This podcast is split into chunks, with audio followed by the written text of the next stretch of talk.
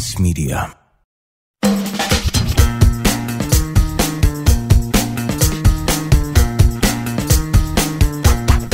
Loss Media presents Nation State of Play.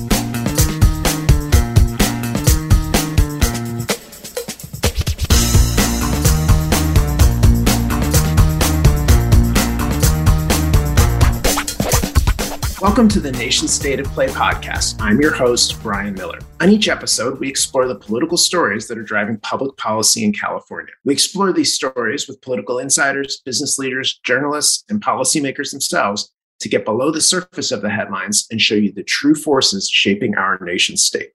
Well, thanks for listening today. We have a great guest, Shannon Olivieri Hovis, who runs NARAL here in California. And, you know, I, I, wish we didn't have to have Shannon on the show to talk about where we are with the pro choice movement at this really dark moment in history.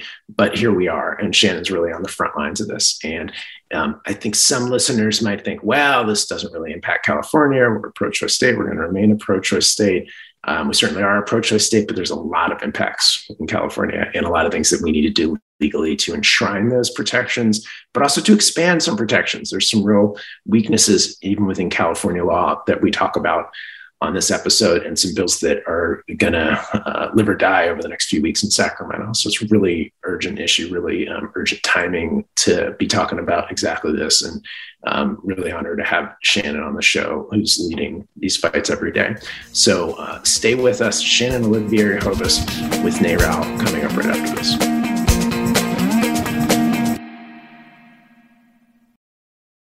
American democracy is good, but we can make it better. The National Association of Nonpartisan Reformers includes organizations across the country who are working right now to build a better democracy by opening primaries, implementing safe, secure voting systems, reducing corruption, and increasing transparency. Listen to our weekly podcast, How to Win Friends and Save the Republic, to hear updates from the latest movements in the democracy reform space. Subscribe and learn more about us at nonpartisanreformers.org. Welcome back to the Nation State of Play podcast. Well, Shannon, thanks so much for being on the show today. It's a pleasure to have you. Thank you for having me. I, I wish we were speaking to you under different circumstances. It was obviously an extremely dark time in American politics, um, and, and but particularly on the issue that you focus on. So, so let me start off with a really basic, high level question: How did we get here, in your opinion? Well, the simple answer is Donald Trump. Um, the reality is that the anti choice super minority in this country has been fighting for this since Roe v. Wade became the law of the land. But they didn't have, you know, they didn't have a lot of a mainstream audience until they found that champion in Donald Trump. And he gave them the crown jewel, which was a 6 3 anti choice majority on the Supreme Court. We would not be here without that. And we should remember, right, that he got that 6 3 anti choice majority by holding hostage, right? We saw them hold hostage uh, Merrick Garland's position, Mitch McConnell doing that previously. And so they were able to get this in a really um, insidious way, as they do many things. And that is the short way that we are here. They found their mainstream champion. They knew that the anti choice Supreme Court was a litmus test for these nominees to overturn Roe. And so that's that's the long and short story of how we're here. Um, we knew when the Supreme Court allowed SB 8, the extreme six week abortion ban in Texas, to go into effect a year ago, that they were poised to overturn Roe. Even before that, when they took up Mississippi's 15 week abortion ban in the first place, we knew that they were signaling to us that they were willing to reconsider the Roe standard because any abortion ban pre viability was on its face unconstitutional. And so we found ourselves in this position, but at a minimum, um, we've really known that this was coming for a while now. The writing's been on the wall. Yeah, you know, I, I want to un- unpack the history of this just a little bit because I, I, think one of the things I've been guilty of in the past, and I think I'll, some of us on the left um, have also said is, you know, we've kind of looked back at the Bush days during the Trump administration with this nostalgia for like, oh, it's sort of a moderate and like, you know, this is the days of like reasonable Republicans. But, but you know, as I was reading the opinion, um, which which is long, and I and I encourage everybody to actually like read through it and to read through the dissents one of the things that I just decided I was going to stop doing is giving George Bush any benefit of doubt because it wasn't just Trump, right? I mean, Alito was appointed by Bush and he passed the same litmus test. And these, as you point out, these folks were all put there for a reason.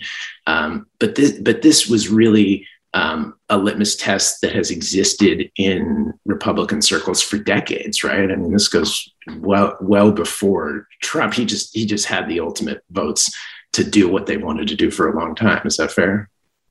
I think there are a few pieces there. One, you say that this goes back decades, and it does, but it really started with Ronald Reagan. He became the first sort of anti choice um, dream president of the anti choice mechanism and, and machine.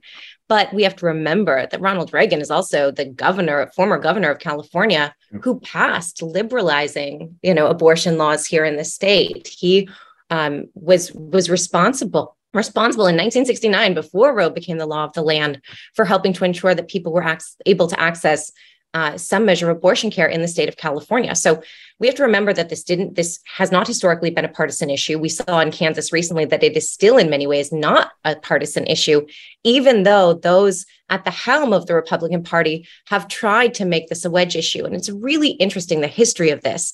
I won't get too much into it but essentially the the um, the background when we look at actually how they decided to use abortion. It was because what they were using previously as the primary wedge, wedge issue was school segregation. School segregation started to fall out of favor right? People wanted to see school desegregate schools desegregate and they needed a new wedge issue. And somebody came up with well why don't we use abortion this can be the next one. And we're talking about the Jerry Falwell days and all of hmm. these kinds of things.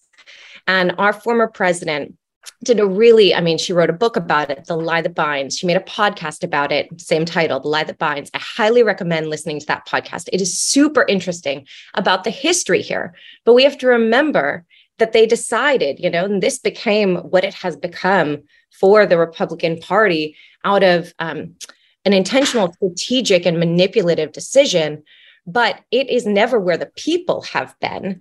And even though we saw Ronald Reagan sort of switch sides on this, he became, you know, he became one of their, you know, golden boys as the president, uh, championing anti-choice issues. And certainly we saw that with with George W. Bush too. But again, the American people have never been there. And they didn't, and the Supreme Court has never been there. So they weren't able to get that until Donald Trump came into office. Well said. So, reading the opinion, my reaction was it's actually much worse than I even thought it was. Um, and, and I want to dig into a couple of the things that stood out for me and then specifically ask you about like California's role in this. I, I think the, the thing that I didn't gather from the initial press over the first few days was just how ambiguous the court was really being about whether states could restrict interstate travel to procure an abortion. And, you know, um, Kavanaugh tried to write a concurrence basically saying, oh, we wouldn't restrict that at all. He's apparently the only one of the crazies willing to sign that, which, which I found additionally alarming. Um, and, and then I found, as I think the dissent really pointed out well, j- just this absurdity and this idea that this decision was going to end all the debate and, and Roe had not worked in, in ending all of these debates and decisions, because now we're just going to have a whole series of cases and debates about what one state can do with respect to other states in terms of interstate travel. Um, is, is that the way you see it, or am I being too alarmist there? Well, it's super interesting because actually, um, what we know is that before, even before Roe fell, uh, one in 10 people, I believe it is, I'll have to confirm that, one in 10 people were traveling across state lines to get abortion care already before Roe, before the fall of Roe. And that's because, of course, what we have seen over the last couple of decades is even though states have not been able to ban abortion outright, they certainly have been able to te- take tremendous, I mean, outrageous steps to whittle away access to abortion care, right? To where we had a handful of states with Roe still standing that had only a single abortion clinic if that's not an undue burden on somebody's ability to access abortion care, I truly don't know what is. So, I mean, I think that there is certainly the legal landscape here is something that we're concerned about. And we continue to do everything we can in California to ensure that people accessing care here and providers providing care here and anyone helping them access that is protected legally in the state of California. And it's going to be an ongoing question. But I do think it's worth pointing out what I said at the outset, which is people have already been traveling across state lines uh, for a very long time to actually get access to the care they need. You think about a state like Missouri, Missourians have been going to Illinois for years, if not decades, to access abortion care.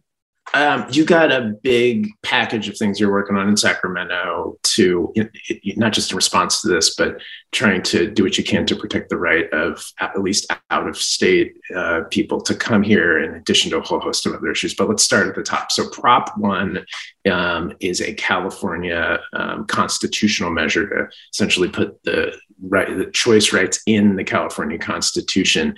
Um, can you tell me why it's necessary to actually do this by a ballot measure now?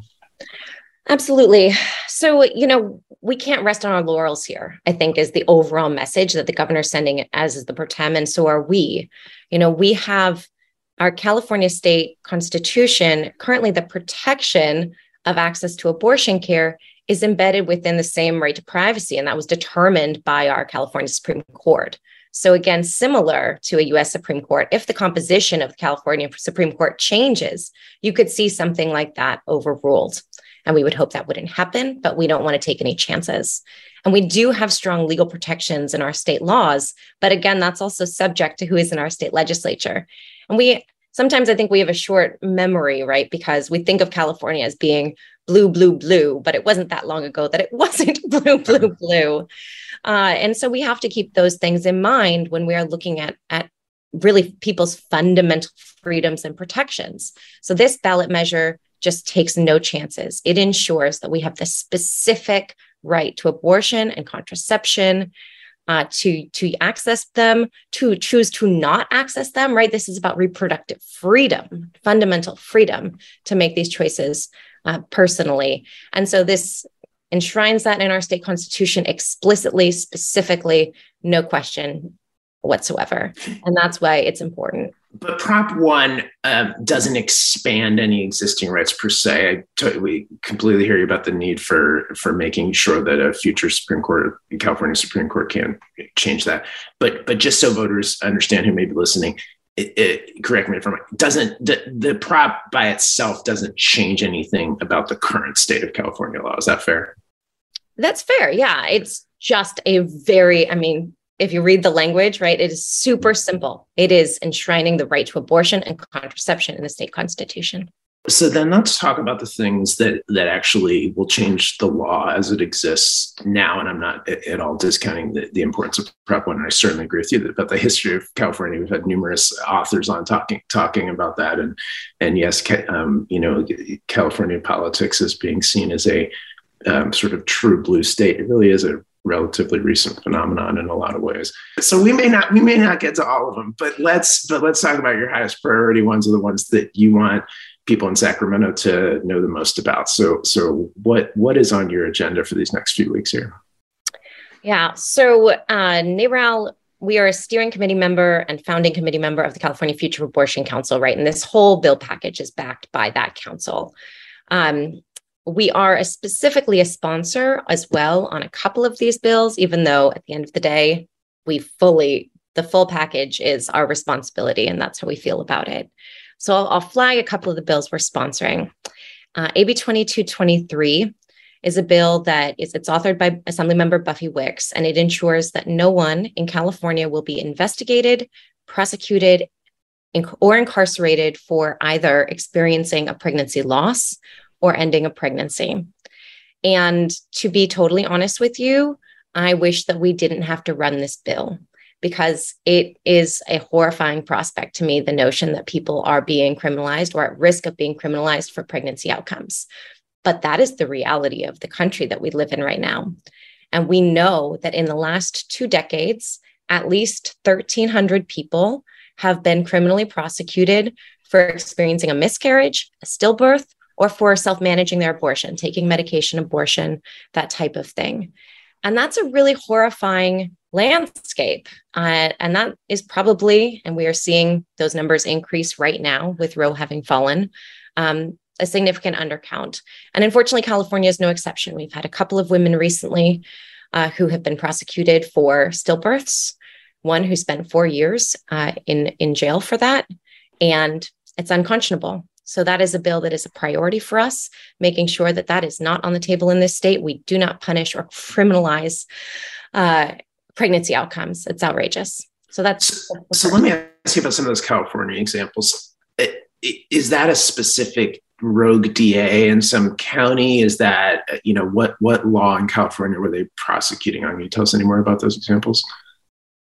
Yeah, so there is no law in California that permits these kinds of prosecutions. So they're doing it in spite of legal protections and um, and misapplying other laws. And even the Attorney General, um, Attorney General Rob Bonta, put out a law enforcement bulletin saying these this law, especially Penal Code Section 187, should never be applied to a pregnant person themselves.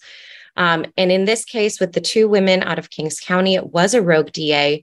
But we've also seen other instances um, where there have been investigations, even arrests for people using uh, medication abortion, administering that themselves. And there are a lot of reasons that somebody might choose to self manage an abortion, including the fact that in the state of California, even we have some significant access deserts. People sometimes have to travel I mean, up to 180 miles, even in the state of California, to access the nearest clinic. And we have huge swaths of the eastern part of the state where there is really minimal access. So, and that's just one reason people might choose to self manage an abortion. Getting an abortion, obtaining abortion care, having an abortion in California is legal.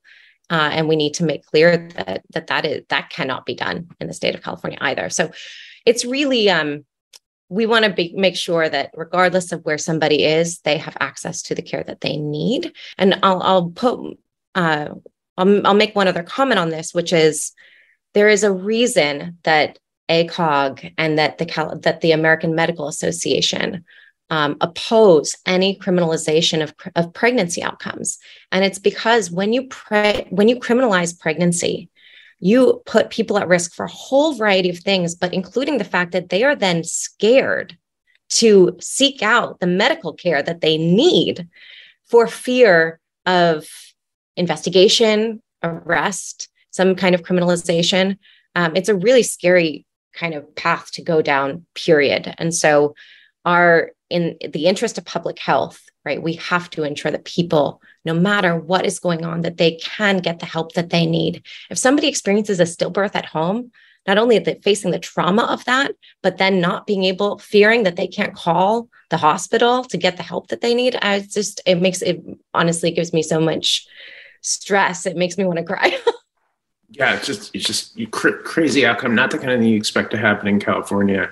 And um, it's, it's great that you're, um, you're, you're pushing this is that something you expect to pass? What are what are the what, what are the prospects for this bill right now?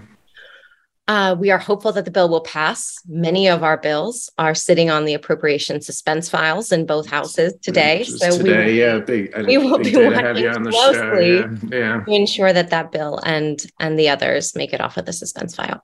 Great. So let's let's talk about some of the other bills. Uh, can you tell me about uh, 1242? This one caught my attention. This, this seems seems really important because of these interstate interstate issues, I should say. So this is authored by Assembly member Rebecca Kahan, and this specifically is looking to protect California providers and patients from law enforcement, any kind of law enforcement actions that stem from investigations, based on providing or accessing abortion that is legally allowed under California law. So, this is really looking at ensuring that anybody who comes here from out of state in need of accessing care, any provider here that helps them access that care, that California will not be participating in um, and and helping with law enforcement investigations coming from other states based on hostile laws in those other states. So it is making clear that we are not cooperating with those kinds of investigations. Abortion is legal here. People have the right to access it here. And certainly our abortion providers have the right to provide it to anybody that needs it without any fear of being tied up uh, with criminal liability.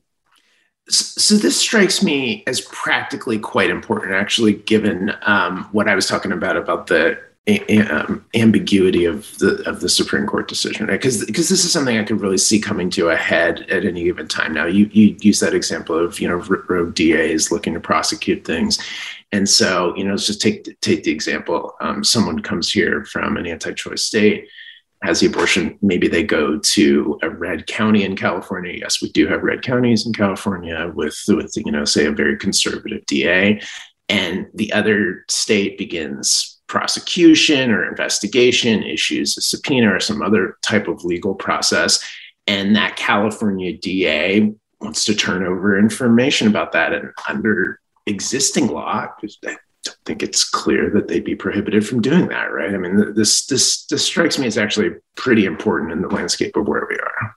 Right. Under this bill, uh, it would prohibit California law enforcement from carrying out arrests based on on these hostile laws from other states. So that's right. It would um, it would curtail any of those kinds of of rogue actions that we might see.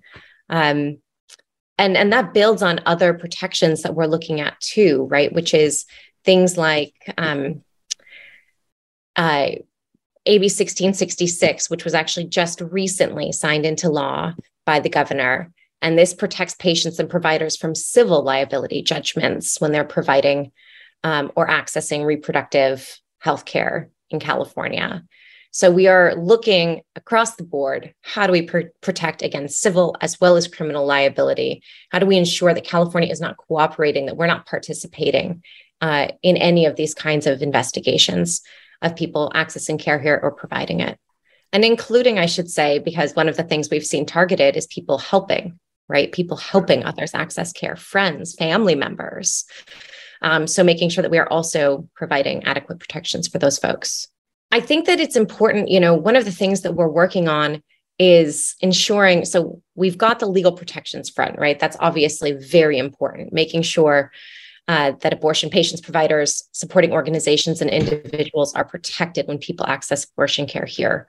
Um, we have a lot of other pieces, right? Which is one is addressing cost barriers and stabilizing our provider network.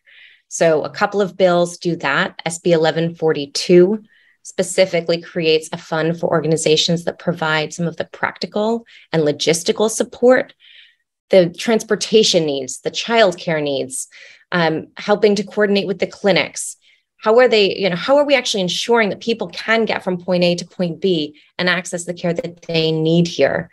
One of the things that is is worth noting is in a way we have been prepared for this moment for a long time because not only do organizations like NARAL exist, which are national, and so we work, you know, in states all across this country, but we also have networks like the network, National Network of Abortion Funds, which exist. There are about 90 of them across the entire country, and they traditionally have helped people access abortion care in their own state. But now the landscape has changed. And so their primary function in some, right, in states where abortion has been banned and is out of reach, is to coordinate with states like ours and abortion funds in our states. We have one single statewide abortion fund. We also have several ind- other independent clinics who um, run essentially their own abortion funds to help people and support people in getting the care that they need. Well, now that coordination is essential right? How do we ensure that the people can actually get here? Uh, and we need to provide and ensure that there is um, adequate support to do that. Ensuring that we have a stabilized provider network. Frankly, California, I mentioned access deserts, we have provider shortages. We have a handful of counties that don't have an OBGYN. Sure we have the ability, legal ability of ad- advanced practitioners like nurse practitioners and physician's assistants and certified nurse midwives we have the legal infrastructure for them to provide abortion care, but we don't always have the necessary training opportunities. We don't always have enough clinic opportunities where they can actually practice uh, and provide that care. And we need to ensure. So, so what are we doing to open up those doors? And those are a couple of the bills we're working on this year. SB 1375 is a really important one for nurse practitioners to be able to provide first trimester abortion care independently, um, assuming that they meet the necessary criteria to do so, right?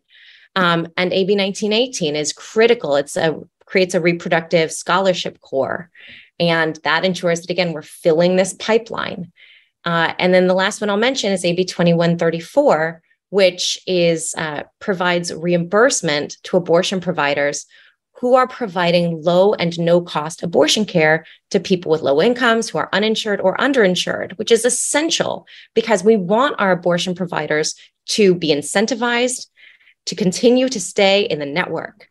But if they are unable, right, if they're providing, which thank goodness they are providing care at low or no cost to patients, they need to be reimbursed for that. So we are doing that. That bill ensures that that is in place. Um, you know, and one of the things that is really incredible, and we're so grateful to our legislative leadership and the governor for this, is we were able to put an astonishing uh, over $200 million through this year's budget into a lot of these efforts to ensure that they can be realized right? It's it's not enough to put a program on paper. We actually have to put the resources there to ensure it's it can be provided so I'm glad you brought up these scope of practice issues. We we've covered this in the past in the show in different contexts. At the beginning of COVID, this was a really controversial issue with sort of what nurse practitioners were, allowed to do and what they could. And, and, at the time, as we sort of dug into the politics on the show, um, it was really the California Medical Association fighting scope of practice issues for nurse practitioners and midwives and other providers. Is that the case on, on your bill? Are, are they opposing this this stuff? So the California Medical Association has been, uh, they're part of the California Future Abortion Council and um, have been supportive of the overall bill package. And as it relates to uh, first trimester abortion care and nurse practitioners being able to provide that independently, they've been supportive of that uh, policy change in particular. So it is true. We don't, you know, as a general rule, it is not our position or place to wade into, um, you know, scope of practice sort of um, battles. But in this case, it, it, they have been crystal clear that they are supportive of the policy change to ensure that we are we have adequate providers across the board. And like I said, you know, I mean, this bill, the bill to allow nurse practitioners to provide first trimester abortion care, that was passed back in 2013. So now we just have to actually realize the potential of that law. And this is one of the mechanisms to do that. Beyond government actors here, are there other maybe NGOs or just community organizations who you think can have a big impact on where we are in this debate right now? Well, one of the things I actually would love uh, for folks to be aware of in California too uh, is that back in 2019, we actually passed a law to require that medication abortion be provided at all California uh, public universities, so at the UC and CSU. And uh, both institutions just recently came out to announce that as of January 1, they expect all UC and CSU campuses to, pre- to be providing medication abortion on campus. So that again, as we're looking at how we continue to expand access here uh, and ensure that it is practicably right accessible to folks where they live in their environments, that they do not have to face a ton of barriers to accessing care. This is a big step for our young people in particular. Uh, and ensures that they're not struggling and having to navigate what can be very confusing, daunting, uh, you know, the healthcare systems outside of their outside of their universities. Any other bills you want to flag? Um, I, again, I know you, I know you got a big package. Um, all the stuff's tremendously important, um, but uh, anything in particular that you feel like maybe hasn't gotten the attention um, that it deserves so far? I think the last thing that I would just mention as sort of an overall bucket is that, you know, California, we also continue to look at how we address, continue to, to address misinformation and disinformation and what we're doing to ensure that people have access to medically accurate, culturally relevant, and um, you know, and inclusive education about abortion and reproductive health care more broadly. And we're also doing some work to really unpack the persistent barriers that exist, especially for our most marginalized communities in California, because access is not universal. It's not it's not equal. And that's not just geographically, it's also, you know, for monolingual immigrant communities, um, certainly for Black, Indigenous, and other. Um, we need to understand, you know, for immigrant populations, for um, LGBTQ folks, for for Black, Indigenous, and other people of color, we need to better understand. And so some of our bill package also really looks at that. California obviously has an outsized role to play for the country in this moment. Uh, but we also need to make sure that we are doing all of the work here at home to ensure that people across the board can access um, can access high quality comprehensive care. And even in a state like california we have um, an extraordinary number of crisis pregnancy centers uh, what we call fake clinics. They actually outnumber clinics that provide abortion care in the state of california so we need to be doing more to ensure that people, both in state and coming from out of state, are not unwittingly stumbling into these places where they might be traumatized with a lot of disinformation um, and and coercion, frankly, about their and the, and and make it very difficult for them to make true reproductive choices for themselves. Yeah, I see these billboards on the side of the road when you're driving through the Central Valley. It's just, it's just alarming stuff. Is, is there legislation that would specifically address that, or, or how are how are you tackling that issue? Yeah, one of our bills, AB twenty five uh, eighty six, is specifically geared toward that, um, and and that creates a working group to do some of this additional investigation, um, specifically around efforts to collect data and conduct research, um, make sure that we are are accounting for these these truly in, in institutional barriers to care and disproportionate barriers for for certain people in the state. Great. I'm glad to hear that too. So so let me sort of wrap by asking you about the politics. Um, you know, as, as you pointed out, like we have super majorities, uh, Democratic legislator legislature. We've got a very progressive governor on and the, these topics. I think everyone would, would certainly allow for that statement who's your opposition in Sacramento? What what what is what's the obstacle to getting all of these things passed? Is it just inertia, or are you facing any any true organized opposition for the priorities that you're pushing this session? So I think it's important for us to remember that um, you know the the anti-choice forces that are emboldened all across the country are emboldened here in California too, and um, some of the risks that they pose are not just risks to um, you know upending or derailing the policy changes we're trying to make. We have such strong champions in governor newsom and the pro tem. I mean the pro tem used to run a women's clinic. Um, you know we we have incredible leadership in the legislative women's caucus. We are so blessed and grateful for for the leadership that they bring. Um, but there are other challenges that that do come with some of these this emboldened uh, spirit of things, which is, you know, safety. I mean, frankly, safety, patient safety. Even in California, we have, um, you know, sometimes really hostile environments outside of clinics. We have to protect people accessing care in every way, ensure that they can access care safely.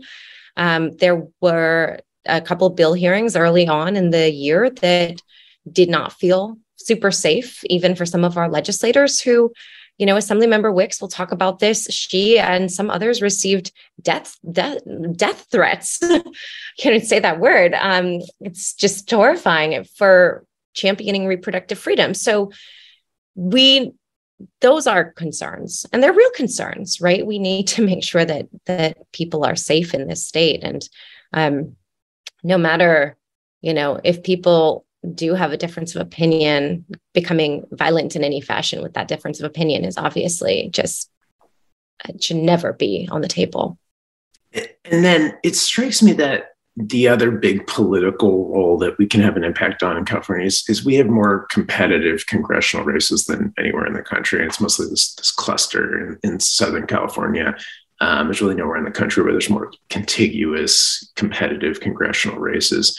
Um, are, are you uh, you know it, it, may be a little beyond the scope of what you focus on every day but, I, but i'm curious as, as to your take on how uh, dobbs is going to impact those races and what you see the role of californians in at least in um, helping preserve, hopefully, the, the majority, the, the very narrow majority in the House. Yeah, not at all. It's actually very squarely within our scope. Great. So, um, NARAL really is the political arm of the reproductive freedom movement. Um, we have 4 million members nationally. We have uh, more than 370,000 members here in the state of California.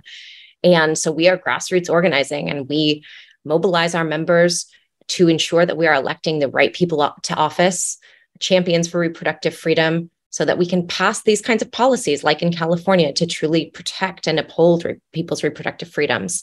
Uh, so we will be very highly involved in the congressional races in the state. Um, in particular, working to protect Katie Porter, Mike Levin, Josh Harder, folks like that. Um, there are several flip opportunities in the state of California that I anticipate we will be working on. Um, and we are also seeing already, right? Kansas, people talked about Kansas like that ballot initiative was surprising, like the outcome there was surprising. But the reality is that that just reaffirmed what we already know, which is eight in 10 Americans support the legal right to abortion, and that this is truly a galvanizing issue for folks all across the country. We're seeing that in polling um, by significant margins, that people are very mobilized by this. Um, and especially in a lot of swing states. And so, California, as I mentioned, you know, obviously I'm the director for NARAL in California, but we are a national organization and we are looking all across this country. We have incredible opportunities in states like Arizona, and Arizona is really important for California. Sure. Uh, one of the things I will I'll note is when we look at out of state patients and of course, it is hard. We've made these estimates of sorts of who will be coming to California to access care. And there are different measures for that. Proximity is, of course, one of them. And Arizona uh, could be a place where we see, and we currently are seeing already, a significant increase coming over into sort of the San Diego and Imperial counties regions of the state from Arizona and, and elsewhere, Texas, et cetera. Um, but we have an opportunity to really flip the ballgame in Arizona because the anti-choice uh, majority there in their state legislature, they're holding on by a razor thin margin. We can flip just a couple of seats in Arizona, and there's an open governor's race. So we can actually completely rework that electoral landscape in Arizona so that they do not in the future have a, an, a, an abortion ban in place. And people are actually able to access abortion care in their home state, freeing up what we would see um, as a significant influx. The Guttmacher Institute, to get into the into the weeds on that point, they estimated that California could see an increase of nearly 3,000% in out of state patients accessing care here. Well, of that, so it's about 1.4 million who would see their nearest abortion clinic uh, in California from out of state with Roe falling. 1.3 million of those folks are Arizonans. So if you t- if you actually change the yeah. political landscape in Arizona, you fundamentally change what Calif- the role that California needs to play for Arizona. So this is not we don't we can't look at California in an isolated fashion. We have to see that California must do everything that we can to be a reproductive freedom state, provide care to anybody who needs it. We need to bring along as many states as we can with us, like Oregon and Washington and Colorado and Illinois and New York, right? All, all across the country so we have these, these safe places all across the country. Then we need to do the work of flipping these states. And we have some real opportunities to do that. Um, and then the last point I'll make is, you know, we're looking really carefully and not just the um, the House of Representatives and holding our majority there, but also at increasing our majority in the US Senate. And there are some fundamental things that we need to do there. We have some really important protect seats uh, Senator Cortez Masto in Nevada, right next door, Senator Mark Kelly in Arizona, uh, Senator Warnock in Georgia, right? Those are those are critically important, and we also have some flip opportunities. And if we can gain ground in the Senate, we actually would have an opportunity to pass federal legislation, the Women's Health Protection Act, to enshrine a federal protection to abortion across this country. President Biden has already said he would sign that, and he and the vice president have been championing those efforts to get that passed in Congress. So we can't give up on how California, our people power, um, our our reputation, right, our economic power, we hold an immense power as a state. And we can lead in a way where we also help the rest of this country get back on track for reproductive freedom. Is that would, would federal legislation be a 60 vote play in the senators? Is this something you could see a path to doing through reconciliation or way removing the filibuster or something along those lines? Or are we talking about picking up a few more seats? In other words, or are we talking about picking up 10 seats? We're talking about picking up enough seats that we have the ability to remove the filibuster for this. And right. yeah, and passing it in that fashion. And, and maybe there's one or two if uh, Republican senators who might might come along with, with, the heat that they're getting, and they're and they're you never want to bet on that, but but I suppose that's a, a possibility. A, a, few of them give lip service to being, you know, to supporting reproductive freedom. So we would we would love to see them actually um, put their vote behind that. Lip service is, is the perfect word, and then they turn around and vote for for uh, people like Coney Barrett. Uh, okay, so uh, I, have kept I've kept you over time. I want to ask you one more political question, then ask you how people can get involved and, and support your work. I, have heard a lot of different political analysis of this topic, and you know, the, the Kansas thing is is as you say, maybe not surprising, but at least encouraging. Um, but I was talking to someone the other day who, um, who I feel like is really smart about the behavior of independents or and, and no party preferences, as we call them here in California. And he said something really interesting, and I, I'm just curious your take on this. He said, "What what NPPs or independents are really doing most of the time is they're trying to figure out which party's crazier at any given moment." And they're they're just they're not comfortable with extremes on either side of the political spectrum. They don't maybe articulate it this way but that's really where they are. They, they sort of like if, if you look at their behavior from election to election it's like whoever seems the craziest they tend not not everyone but they tend to vote against that party. And his point was the the real impact of Dobbs from a political perspective is just completely makes that point clear. It's just like, okay, the inmates are running the asylum on the right they're in charge and like no matter what you think you might agree with them on like this is crazy and uh he and he and he is he's actually a pretty uh modest guy when it when he comes to sort of predicting political outcomes, but he thinks this is going to be an absolute earthquake um, because it just makes that point clear.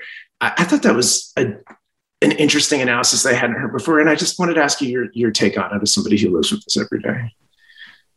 Oh, I think it's um, um, funny, but sure. I mean, you know, what we saw in, in Kansas was that approximately half of all votes against that anti choice ballot measure came from unaffiliated, no party preference, independent, right?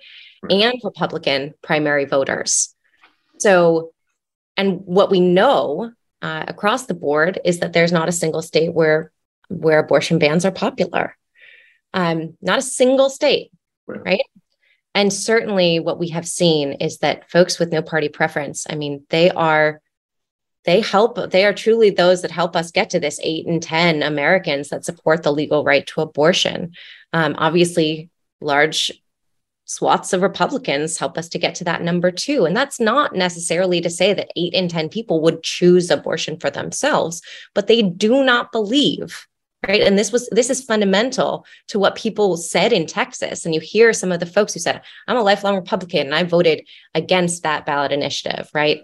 Um, I'm a lifelong independent and I voted against that ballot initiative. And it's because they do not believe that the government should, should be involved, that these are personal decisions that should be made by individuals with their faith, their doctor, their family. Um, right. And that the government has no role to play in that. And so it's interesting, right? Because when we talk about, um, you know, a, the the point that you're making i think is is a, an important one these folks are so far out of alignment on this issue with public opinion. Right. And we have seen, and we hope to continue to see, that there will be really s- severe repercussions and consequences to the Republican Party for these kinds of actions. And I, I'll make one final point, which is it is critically important that we remember not to view the abortion rights battle uh, as if it's in a vacuum Absolutely. because we talked about the Supreme Court decision and they are really flinging the door wide open to look at our right to privacy across the board, right to gay marriage, right to interracial marriage, right to contraception, things that we have these are integrated into our society. These are fundamental rights that are integrated into our society and how we live. And it it seems unbelievable and, and it's not unconnected it's not disconnected from similar attempts to uh, disempower us uh, at the voting box to really strip voting rights we need to see this sort of coordinated attack on our civil and human rights as that um, and I think that that no party preference voters do see that the that there's a connection there, and they don't want the government intervening in those things. They want these fundamental freedoms. I'm glad you said that because I, I meant to say um, towards the beginning uh, of, of, our talk that that was the other truly alarming thing that it didn't really come clear to me from the press accounts of the decision. When you read it, it's it, clearly no recognition for the right of privacy. But I'd even go a step further, and I think again the the dissent articulated this well is they were what what the majority was really prevailing on for the first time i think was to say it's a very extreme view of pure strict constructionism. If if the right did not exist at the time the constitution was passed then it does not exist now unless you amend the constitution. We're sort of like literally going to go back and be like you know, what were alexander hamilton and john adams thinking at the time? They they prevailed on that premise I, I think if you if you read the decision, and yes, that would of course obliterate uh, gay, gay, rights, right to privacy, but a whole host of other things as well. I, would argue um, that are that are really fundamental, not just to civil rights, but to the economy and to our, our basic way of operating. And I'll say this about Clarence Thomas: um, he was the only honest one in what he wrote because he he specifically said that he said we should look at all the rest of this stuff too and if if you get rid of Roe, then then all this other stuff needs to fall. And and you know the other the other conservatives are maybe a little more political politically astute than he is, so they seem to, like they didn't want to sign on to that. But clearly, that's where they're headed. It's the only logical implication of this decision. And I, I would just flag that for anybody who might think, this doesn't affect them somehow, or they don't have a daughter, they're safe in California. There are things that you care about um, that are now in the bullseye of the Supreme Court, and I, I think we're we're headed for a lot, a uh, lot of fights on a whole host of issues that this just opens the Pandora's box on, and that we thought were, were closed. Um, so thanks for raising that. I appreciate it. So uh, thank you for everything you're doing. If people want to get involved, want to help, how can they uh, find out more about your organization or contact um, all contact your team on all the great things you're working on? Yeah, so we would love. I mean, become a NARAL member at a minimum. Um, NARAL Pro Choice California. It's not hard to find us uh, by searching for us online. Follow us on social media across our channels. We're at Pro Choice CA across all channels. Um, and of course, we are always looking for more volunteers. This is a critically important election. Uh, we will be doing a ton to turn people out around the ballot initiative, making sure that we specifically enshrine the right to abortion and contraception in our state constitution this year. Um, we would love we would love for you to sign up and get involved. Well, Shannon, thanks so much for being on the show. Um, we'd love to have you back anytime there's issues you want to flag for the legislature or the public or anybody else. But thanks for everything you're doing. It's a pleasure to have you. Thanks. Good to be here, Bryan. We invite you to share ideas for guests, ask questions, and leave comments. You can find us at neptuneops.com. Follow us and subscribe wherever you listen to your podcasts as we continue to explore the insights and stories driving California politics.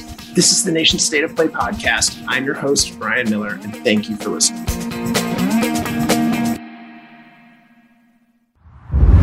Olas Media.